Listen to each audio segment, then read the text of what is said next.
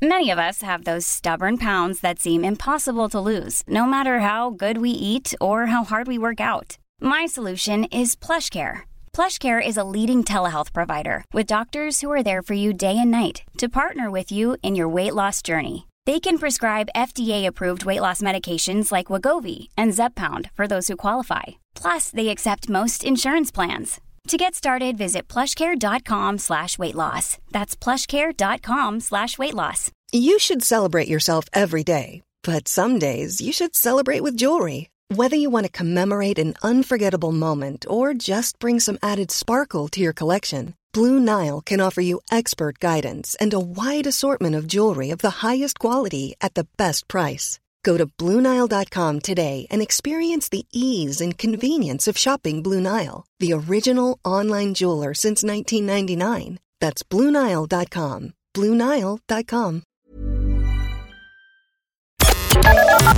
Corks 96 FM. Liam, another month, another Owenacurra, another chapter in the Owenacurra story.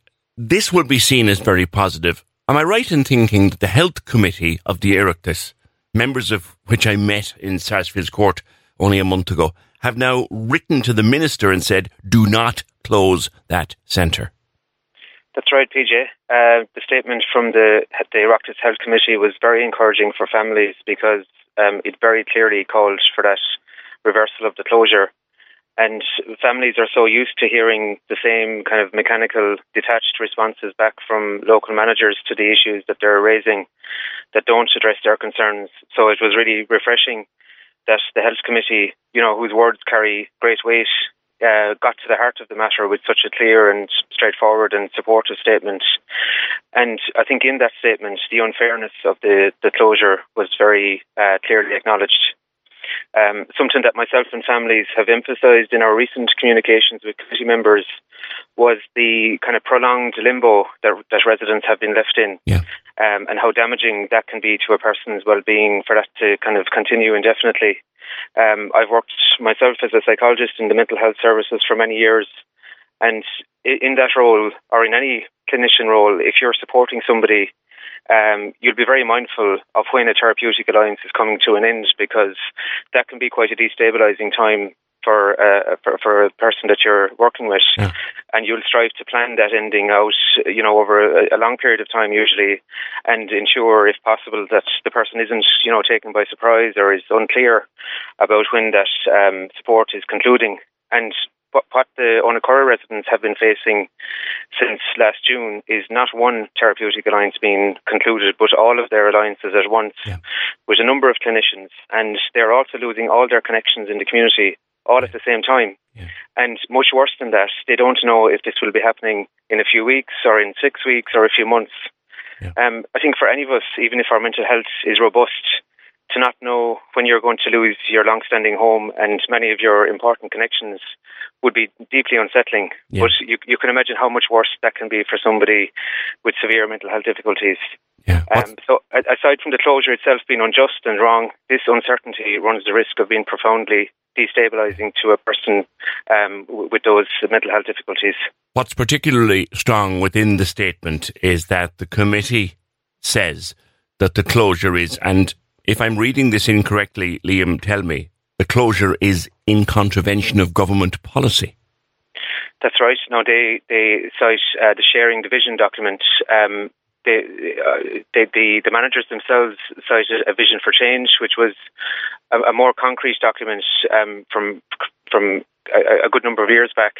But a vision for change set out exactly the staffing levels that um, were required per population um, across each service. And for a population the size of the East Cork HSE catchment, which is almost 100,000 people, um, you would have to have 30 placement beds, so 30 24 hour staffed placement beds. Mm. Um, at, at its peak, Owenacurra had 24. Uh, some of those rooms were shared but it has capacity for 20 single uh, single rooms. And um, there was 19, as we know, there when the closure was announced.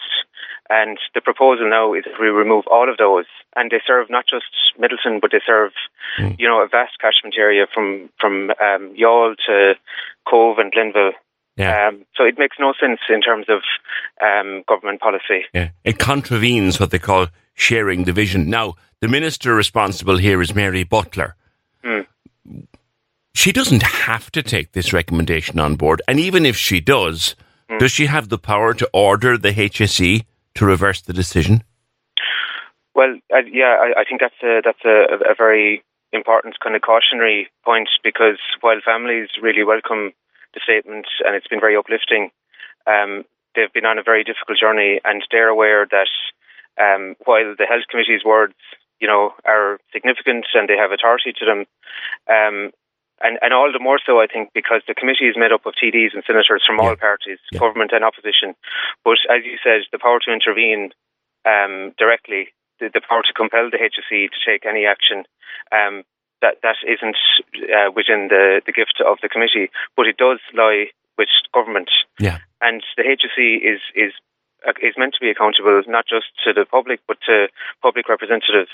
And ultimately, Mary Butler, uh, Minister Mary Butler, will be the person to sign off on disclosure if it goes ahead.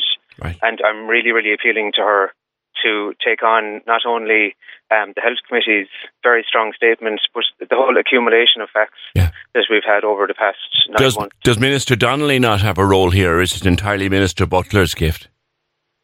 I think uh, Minister Butler would be the, the most uh, directly responsible, Mm. and obviously mental health is is um, part of the overall department, you know, Department of Health. But I think it, it she, she does really have the, the last call here. Um, So she can, if she wishes to do so, chooses to do so, she can ask the HSE to ref, to to reverse the decision. Unfortunately, she has no power to enforce that. no, she does have the power to enforce it. But she does. Yes, absolutely. Okay, that that that's strong because I know she can add. There is always this separation of HSE and department, but Well, my- she she has the power to tell them not to do this. My understanding is that that's definitely the case, and I think that's the whole point of, of government. You know that um, they're the, the ultimate authority, and they tend the government tends to defer to um, departments and to the civil service, and that's generally fair enough because they're the people working on the ground. But I think what we've seen here is uh, both a building rationale and a service provision rationale that just haven't stood up to scrutiny. And I, I think crucially, the service needs to be safeguarded not just for the current residents, but for the many other people in East Cork who require respite placement and who currently do not have a local 24 hour staffed service. Um, like in one way, at least for current residents, their plight is receiving a lot of coverage and recognition. But this other group of people who are, you know, perhaps living at home with aging parents who are unable to cope, or maybe languishing in long stay wards or in and out of acute um, admissions, they're invisible and their needs are very significant. And if currently, if you live in, in, in North Cork, you have access to um, 42 community based uh, single ensuite placements. Now, that service, um, it, it's spread across three towns in North Cork that's highly valued. There's there's generally a waiting list of local service users to, to get into those placements, um, and people sometimes stay there for quite a long time because Sure. they need that. But if you're in East Cork at the moment, you have no local community-based option. Yeah. The last time Owenacurra took in a new client was last February. It is nine months approximately, Liam Quaid, since you and I first discussed this this situation. Is there are there grounds for hope today, like there haven't been for quite some time? I, I would definitely like to think so. Um, I, I think the experience so far of some of us working on this campaign, and particularly for families, is that we're meeting closed doors um, at every turn. But I, I do think I, I really want to commend the, the health committee and the mental health committee, and and also uh, you know that that there are other issues I've raised with the public accounts committee, and they're pursuing those. But I I, I think they've really um, given families a sense that there there are people in authority who who are willing to to not just take all of this at face value, um, and to to really scrutinise what's going on. Okay. Um, and I, I I think it's a credit to families how much they've really um, expressed the, the the human impact of this and how that has you know helped helped to reach. Uh, the, the committee members as well, and I think it's a huge credit to, to your show and and to the coverage we've gotten in the Examiner in particular, um, and and on C103 as well. um, that we've been able to put that, that human impact out there.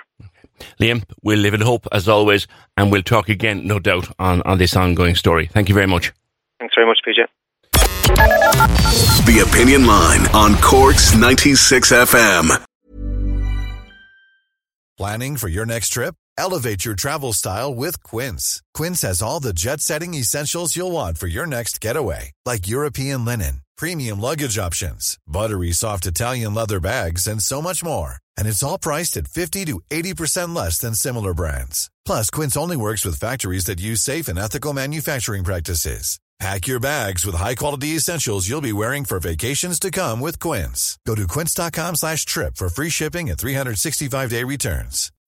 When you need mealtime inspiration, it's worth shopping Kroger, where you'll find over 30,000 mouth-watering choices that excite your inner foodie. And no matter what tasty choice you make, you'll enjoy our everyday low prices, plus extra ways to save, like digital coupons worth over $600 each week. You can also save up to $1 off per gallon at the pump with fuel points. More savings and more inspiring flavors make shopping Kroger worth it every time. Kroger, fresh for everyone. Fuel restrictions apply.